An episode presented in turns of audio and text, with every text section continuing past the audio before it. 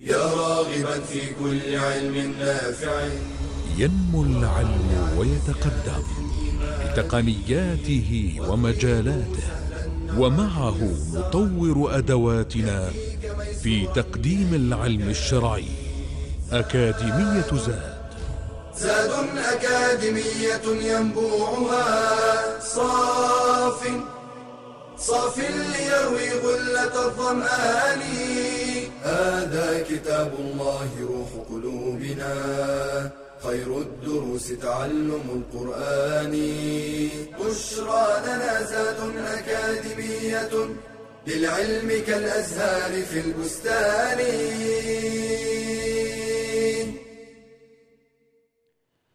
الحمد لله رب العالمين. أحمده سبحانه وتعالى حمدا كثيرا طيبا مباركا فيه. وأشهد أن لا إله إلا الله وحده لا شريك له وأشهد أن محمدا عبده ورسوله. اللهم صل وسلم وبارك على عبدك ورسولك محمد وعلى آله وأصحابه أجمعين. سبحانك لا علم لنا إلا ما علمتنا إنك أنت العليم الحكيم. اللهم علمنا ما ينفعنا وانفعنا بما علمتنا وزدنا علما. ما شاء الله كان. ونعوذ بالله من حال أهل النار. اللهم لا سهل إلا ما جعلته سهلا وأنت تجعل الحزن إذا شئت سهلا. اللهم ارزقنا الإخلاص والتوفيق والقبول والعون إنك على ذلك قدير. ثم أما بعد أيها الكرام فالسلام عليكم ورحمة الله وبركاته. وحيا أهلا بكم في هذا اللقاء المتجدد. الذي نعيش وإياكم فيه مع كتاب الله تبارك وتعالى.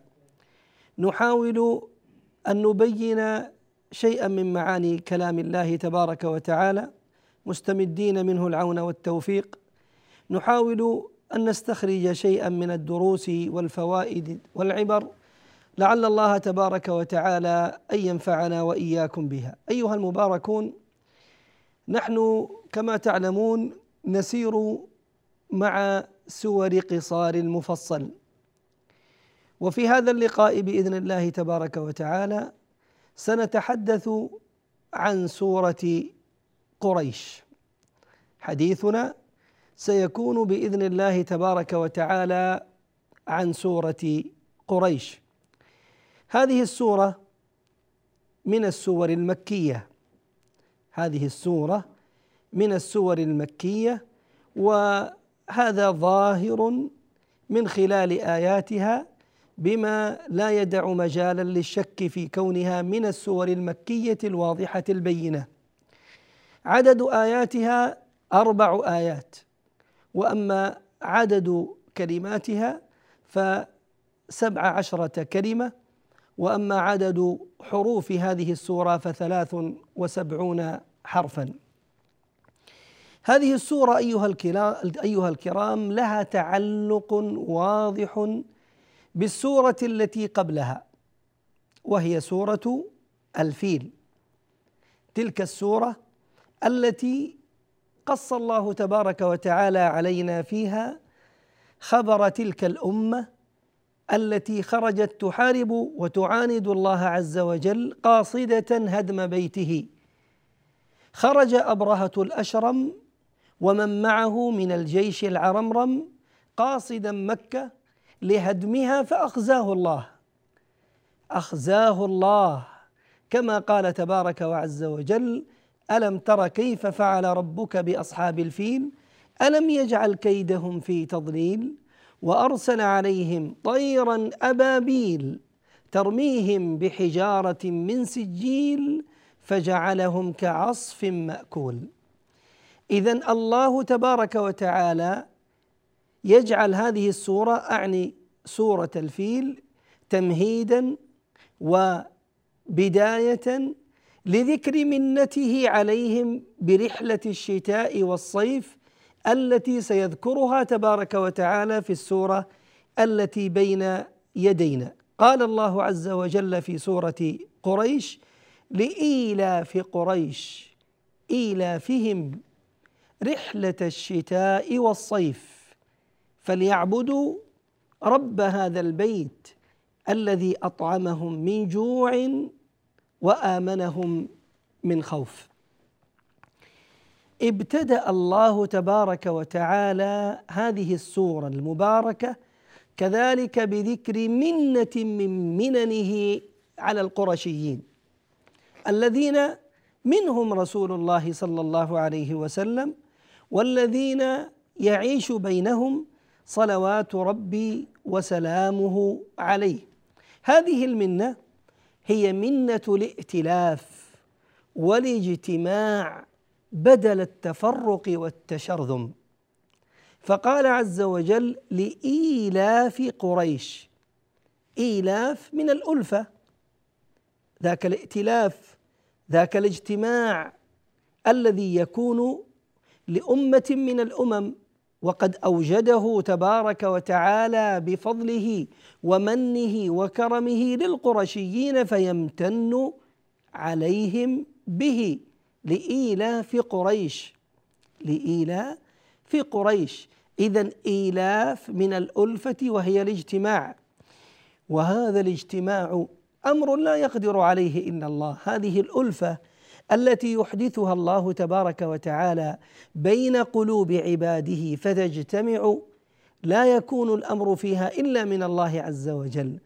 وذاك الذي امتن الله عز وجل به أيضا على أهل المدينة الذين قدم أو قبل أن يقدم عليهم صلى الله عليه وسلم كانوا يعيشون حالة من التناحر والتقاطر التقاتل والتدابر حتى يعني كان بينهم من القتل ما استمر سنين بل عشرات السنين. فلما جاء عليه الصلاة والسلام وأقبل بهذا الدين العظيم ألف الله تبارك وتعالى بين قلوبهم. واذكروا إذ كنتم أعداء فألف بين قلوبكم فأصبحتم بنعمته إخوانا. ذاك الذي ألف بين القرشيين كما في هذه السورة فجمعهم وألف بينهم هو سبحانه وتبارك وتعالى بفضله وحده لا شريك له الذي ألف بين قبيلتي الأوس والخزرج الأنصار رضي الله عنهم وأرضاهم. لإيلاف قريش اللام هنا التي ابتدأ الله تبارك وتعالى بها يقف منها أهل التفسير على ثلاثة مواقف. فمنهم من يرى أن اللام في قوله تعالى لإيلاف قريش متعلقة بالسورة قبلها. أي المعنى أن الله تبارك وتعالى يعني الذي أحال أو حال بين أبرهة وجيشه وبين البيت الحرام وأخذهم أخذ عزيز مقتدر. إنما كان ذلك من أجل ائتلاف قريش واجتماعهم في هذا المكان. فقالوا اللام هنا متعلق بالسورة قبل هذه السورة وهي سورة الفيل. ومنهم من قال أن هذه اللام متعلقة بما بعدها في قوله تبارك وتعالى رحلة الشتاء والصيف أي أن الله تبارك وعز وجل ألف أو حني كان هذا الائتلاف كان هذا الاجتماع للقرشيين من أجل ما سيكون منهم من أجل ما سيكون منهم من إلفهم لرحلة الشتاء والصيف.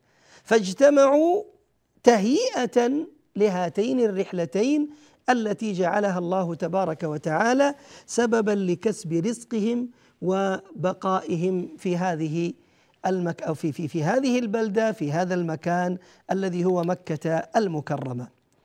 ومنهم من يقول هذه اللام إنما جاءت للتعجب كما سنبين إن شاء الله تبارك وتعالى بعد الفاصل. بشرى لنا زاد أكاديمية للعلم كالأزهار في البستان.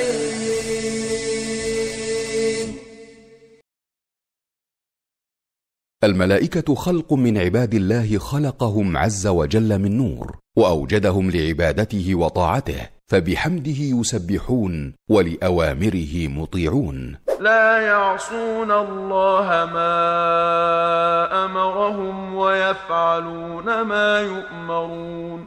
وهم خلق كثير لا يعلم عددهم إلا الله تعالى. والإيمان بالملائكة أصل من أصول الاعتقاد. لا يتم الإيمان إلا به. وهو يتضمن أربعة أمور. هي الإقرار الجازم بوجودهم وأنهم خلق من خلق الله مسخرون. الإيمان بأسماء من ثبت اسمه منهم كجبريل وميكائيل وإسرافيل وغيرهم عليهم السلام.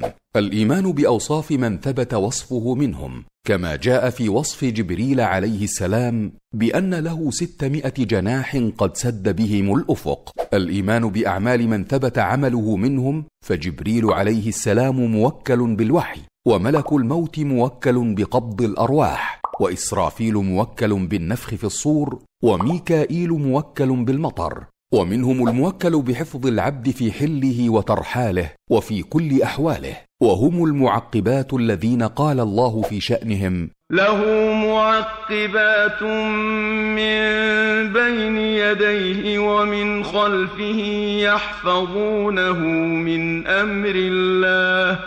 ومن الملائكة حملة العرش ومنهم زوار البيت المعمور. قال النبي صلى الله عليه وسلم فرفع للبيت المعمور. فسألت جبريل فقال هذا البيت المعمور يصلي فيه كل يوم سبعون ألف ملك إذا خرجوا لم يعودوا إليه آخر ما عليهم. ومن الملائكة الكرام الكاتبون وهم الموكلون بحفظ عمل العبد وكتابته من خير أو شر. فاحرص على سلامة إيمانك بالملائكة من كل شائبة. ومن عاد أحدا من ملائكة الله فقد صار عدوا لله. قال تعالى من كان عدوا لله وملائكته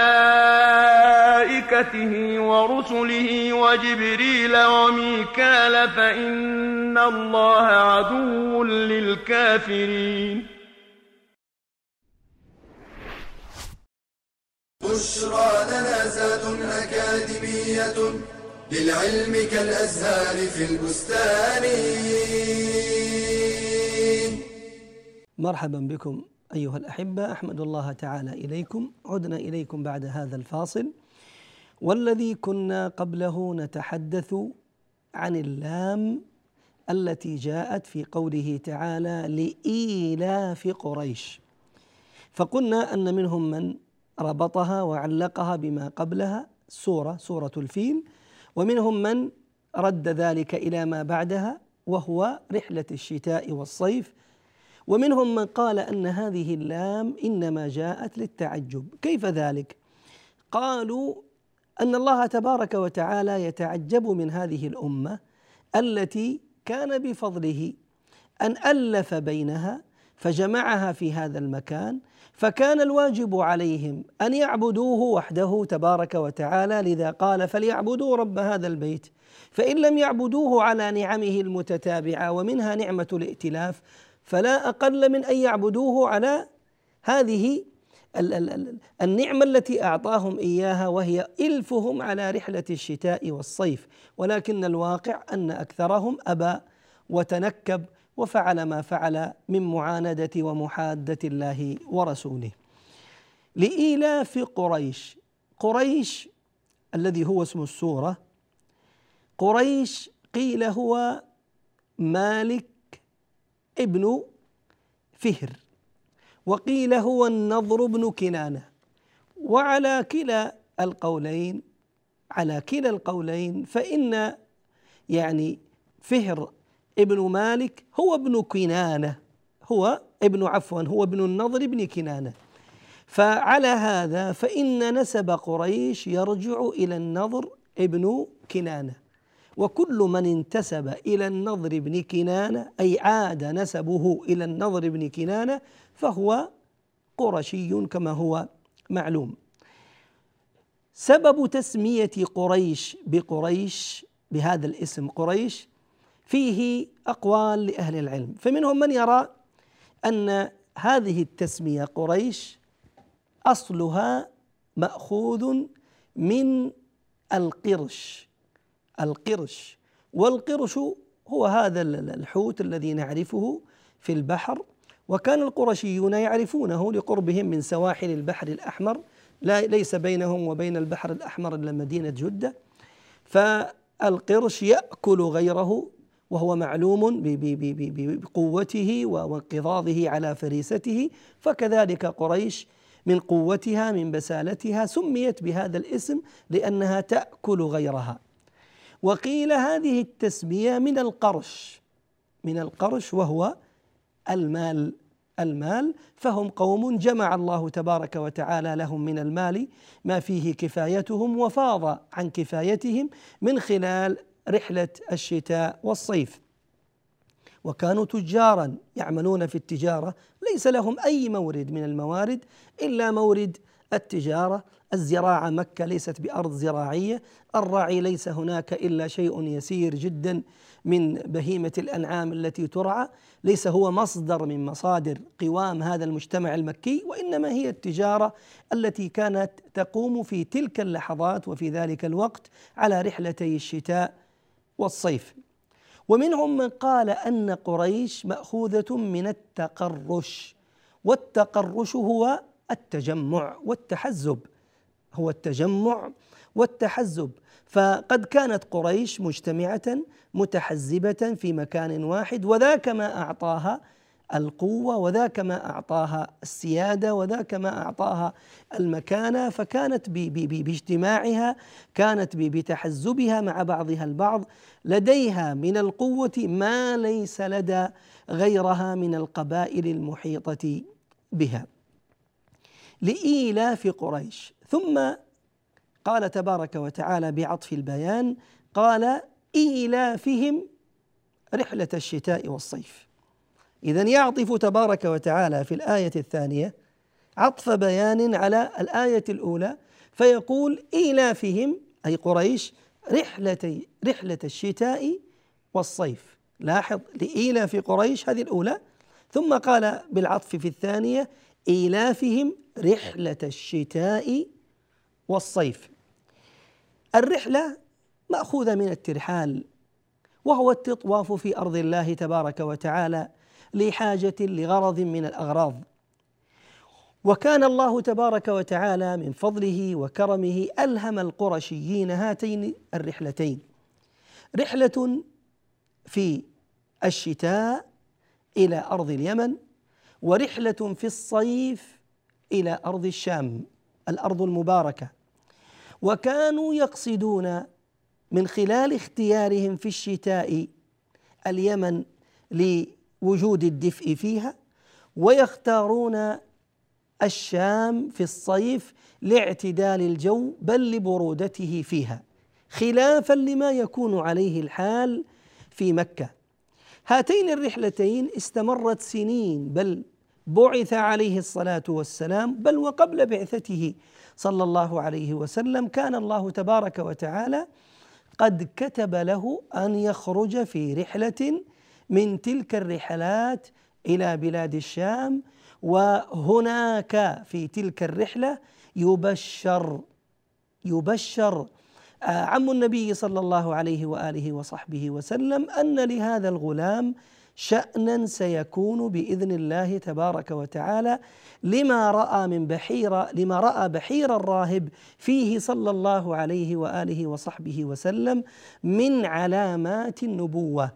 فأخبر عمه في تلك الرحلة وأمره أن يرده إلى مكة المكرمة وأخبره أن اليهود لو قابلوه لو رأوه لفعلوا به الأفاعيل فأعاده عمه إلى مكة صلوات ربي وسلامه عليه. بل وبعد ذلك أيضا كان له نصيب صلى الله عليه وسلم بعد أن تزوج خديجة رضي الله عنها وأرضاها فشارك في شيء من تلك الرحلات مع مولاه أو مولى خديجة رضي الله عنه وأرضاه الذي رأى منه عليه الصلاة والسلام من الصدق ومن الأمانة ما جعله يحمل ذلك إلى خديجة رضي الله عنها بل رأى رأى فيه عليه الصلاة والسلام ما لم يرى في غيره من إضلال السحاب له ذاك كله ما كان مرغبا لخديجة رضي الله عنها وأرضاها. فيه صلى الله عليه وسلم حتى بادرت بادرت بإرسال من يخطبه لها بأسلوب غير مباشر وكان الزواج الميمون منه عليه الصلاة والسلام بخديجة رضي الله عنها وأرضاها. بل واستمر حتى بعد بعثة النبي بل وحتى بعد هجرة النبي صلى الله عليه وسلم. أعني رحلة الشتاء ورحلة الصيف ولعلكم تذكرون أن من أسباب أن من أسباب غزوة بدر الكبرى هي تلك القافلة القرشية التي كانت متجهة إلى بلاد الشام وسمع بها عليه الصلاة والسلام فلم يدركها في وقت انطلاقها من مكة إلى الشام وإنما لما عادت في طريق عودتها وعلم عن طريق العيون التي كانت تترصد وتترقب أخبار تلك القافلة خرج عليه الصلاة والسلام مع أصحابه الكرام للظفر بها. الله تبارك وعز وجل أكرم هذا المجتمع المكي بإلهامه لهاتين الرحلتين رحلة الشتاء ورحلة الصيف. من أجل أن يكون ذلك طريقا إلى انتفاعهم طريقا إلى كسبهم طريقا إلى استغنائهم عن غيرهم. وقال بعض أهل العلم أن رحلتي الشتاء والصيف التي يذكرها الله تبارك وتعالى في هذه السورة هي وصول الناس ارتحال الناس إلى مكة في الشتاء وارتحالهم إلى مكة في الصيف. وذلك أن مكة حرسها الله كان فيها بيت الله الحرام الكعبة المشرفة التي يحترمها يقدرها يحج إليها كل العرب في تلك الفترة حتى مع كونهم على الوثنية. ولكن كان ذاك من بقايا دين إبراهيم تعظيم بيت الله عز وجل فكانوا مع وثنيتهم يحجون إلى تلك البقعة المباركة فيرتحلون إلى مكة في الشتاء وفي الصيف. يرتحلون إلى مكة في الشتاء وفي الصيف فكان ذلك أيضا طريقا لكسب القرشيين وجنيهم لتلك الأموال التي تكون عن طريق تلك الرحلات التي تصل عن طريق الناس إليهم. وللحديث بقية إن شاء الله بعد الفاصل. بشرى لنا أكاديمية للعلم كالأزهار في البستان.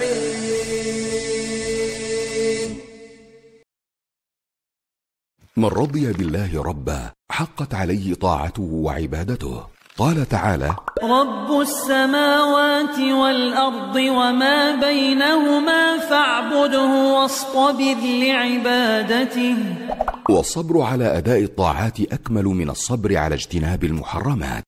وطاعة الله تحتاج إلى أنواع من الصبر كالصبر على الإخلاص فيها ومدافعة دواعي الرياء والغرور. والصبر على الاتباع فيها وتكميلها والصبر على ترك التقصير فيها والابتداع والمداومة عليها وعدم الانقطاع. قال تعالى وأمر أهلك بالصلاة واصطبر عليها لا نسألك رزقا نحن نرزقك والعاقبة للتقوى.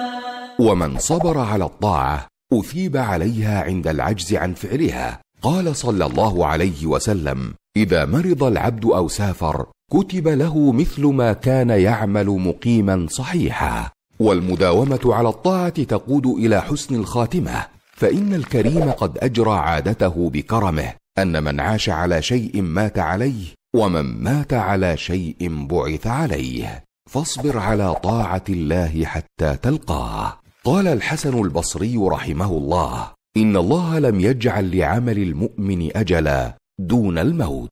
ثم قرأ واعبد ربك حتى يأتيك اليقين.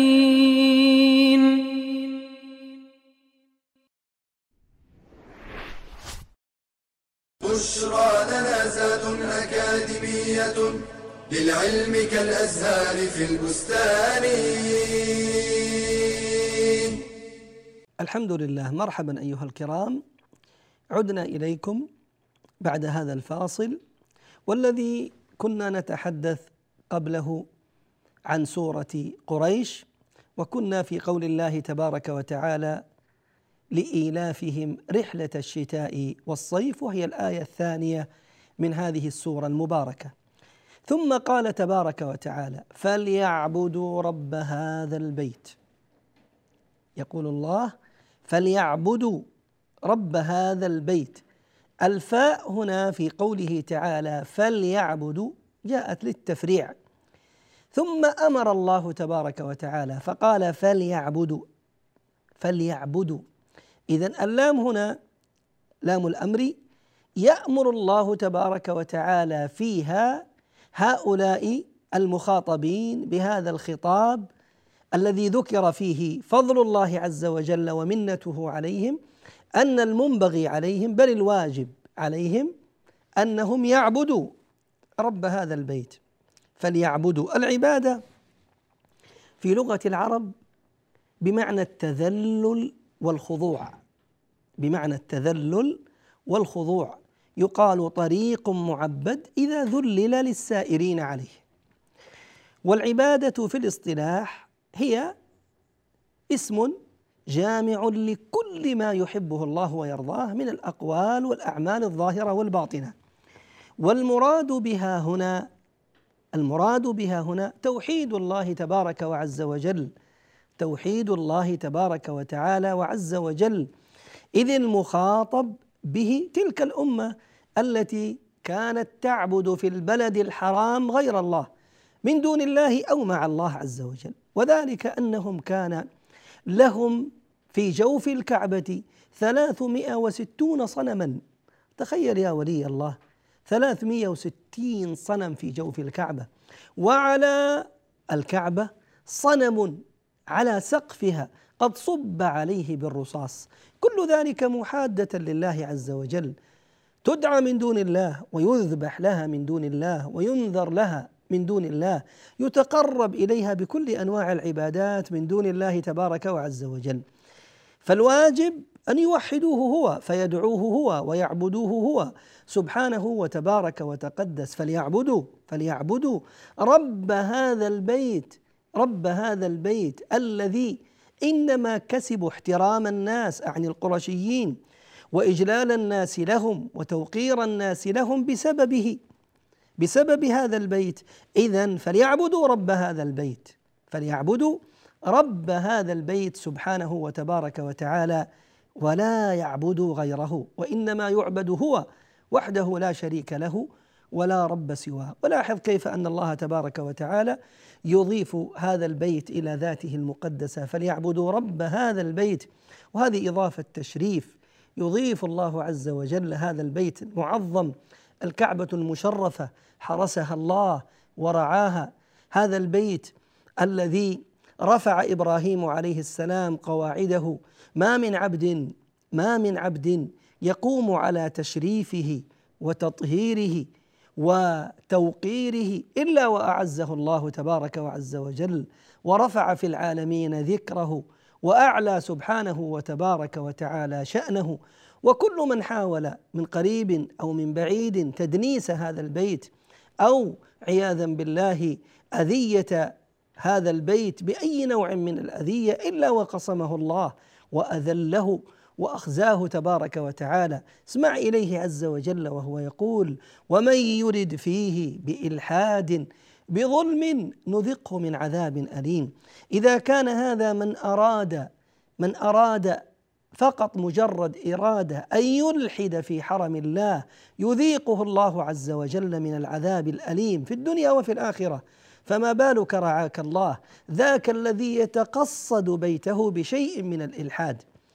فما بالك بذاك الذي يتقصد بيته بشيء من الإلحاد؟ فإن الله عز وجل آخذه وقاصمه كما قصم سبحانه وتبارك وتعالى كل من حاول الاعتداء كما مر معنا. أظهر مثال على ذلك أبرهة في الحلقة الماضية. سواء أكان هذا التدنيس أو هذه الأذية لبيت الله الحرام أذية معنوية أو كانت هذه الأذية أذية حسية. هؤلاء القرشيين ماذا فعلوا لبيت الله الحرام؟ هل كانت أذيتهم؟ هل كان تدنيسهم لبيت الله الحرام؟ ماديا الجواب كلا. وإنما كان تدنيسا معنويا. فقد عبد غير الله عند بيت الله الحرام. فبدل أن يعظم هذا البيت دنس بذاك الشرك وغيره من أنواع الموبقات التي كانوا يفعلونها ومنها ما كانوا يفعلون من طوافهم حول بيت الله عز وجل عراة. أعني غير المكيين.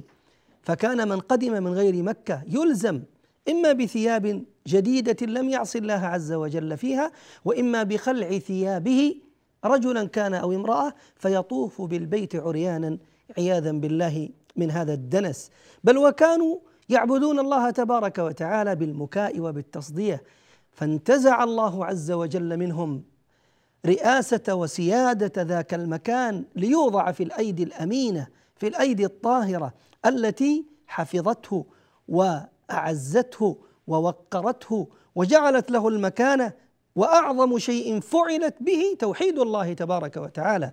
وذاك هو رسول الله صلى الله عليه وسلم كما حصل في عام الفتح لما دخل فاتحا لمكة المكرمة صلى الله عليه وسلم وحطم تلك الأصنام جميعا التي كانت في جوف الكعبة. بل وحطم ما فوقها بل ومسح تلك التصاوير وأنهى تلك العبادات التي والطقوس التي كانت تفعل عند بيت الله الحرام وتغضب الله عز وجل. فعبد الله بما شرع الله فرفع الله ذكر نبيه وذكر من كان بعده إلى زماننا بفضل الله تبارك وعز وجل. اذا فليعبدوا رب هذا البيت ثم قال تعالى وهو يذكر أيضا بنعمة من نعمه على أولئك القرشيين الذي أطعمهم من جوع وآمنهم من خوف. الله أكبر. الذي أطعمهم من جوع وآمنهم من خوف. نعمتان عباد الله عظيمتان. يمتن الله تبارك وعز وجل بها على القرشيين وهي منته عز وجل على العالمين. الأولى الإطعام من الجوع والثانية الأمن من الخوف يقول عليه الصلاة والسلام. من أصبح آمنا في سربه معافا في بدنه عنده قوت يومه فكأنما حيزت له الدنيا. هذه الثلاث الخلال يقول عليه الصلاة والسلام ثلاث خصال. آمن في سربه. آمن في سربه. سواء قلنا أن المراد بالسرب هو بيته أو في يعني حيه أو ما هو أكبر من ذلك. ومعافى في بدنه لا يشتكي من الأوجاع والأسقام والأمراض. وعنده قوت يومه فكأنما جمعت له الدنيا كلها. فما بالك من يكرمهم الله تبارك وتعالى بالأمان في الأوطان والمعافاة في الأبدان بدنه وبدن زوجته وبدن أولاده. ما بالك بالذي ليس لديه فقط قوت يومه بل لديه قوت شهر كامل يكرمه الله تبارك وتعالى به. هذه نعم من أعظم النعم التي يمتن الله عز وجل بها على عباده. اذا القرشيين يمتن الله عز وجل كذلك عليهم بأنهم كانت أمة جائعة فأطعمهم من خلال هاتين الرحلتين فاستطاعوا أن يكسبوا المال وأن يكونوا من أرباب التجارات فسدت جوعتهم بل وأشبعهم الله تبارك وتعالى. أضف إلى ذلك أنهم آمنون لا يشعرون بشيء من الخوف. فمتى أعطيت هاتين النعمتين أمة؟ متى أعطيت هاتين النعمتين أمة؟ إلا وكانت والله في قمة قمة عزها ومجدها. ومتى سلبت هاتين النعمتين من أمة؟ إلا وحل بها الخراب. والدمار نسأل الله أن يعيذنا وإياكم. ولك أن تقلب ناظريك. يا عبد الله وأنت يا أمة الله. قلب ناظريك. في من حولك ممن ابتلاهم الله عز وجل بالخوف في الأوطان أو بالجوع في في الأبدان وفي البطون. انظر إلى أحوالهم انظر إلى أمورهم. لا عبادة مستقرة ولا يعني وظيفة مستقرة ولا صناعة ولا حرفة مستقرة. أمور نعوذ بالله من الظلمات بعضها فوق بعض. فلنحمد الله عز وجل على نعمه وليحافظ كل مؤمن ومؤمنة على ما حباه الله تبارك وتعالى عليه لا سيما من هاتين النعمتين. الأمن في الأوطان والشبع والكفاية في الأبدان. نسأل الله بأسمائه الحسنى وصفاته العلى أن يديم علينا في بلادنا وفي بلاد المسلمين نعمة الأمن ونعمة المال والغنى. إنه على كل شيء قدير وبالإجابة جدير. والحمد لله رب العالمين. وصل اللهم على سيدنا محمد وعلى آله إلى يوم الدين. يا راغبا في كل علم نافع. ينمو العلم ويتقدم بتقنياته ومجالاته ومعه نطور أدواتنا في تقديم العلم الشرعي. أكاديمية زاد. زاد أكاديمية ينبوعها صاف. صاف ليروي غلة الظمآن. هذا كتاب الله روح قلوبنا. خير الدروس تعلم القرآن. بشرى لنا زاد أكاديمية للعلم كالأزهار في البستان.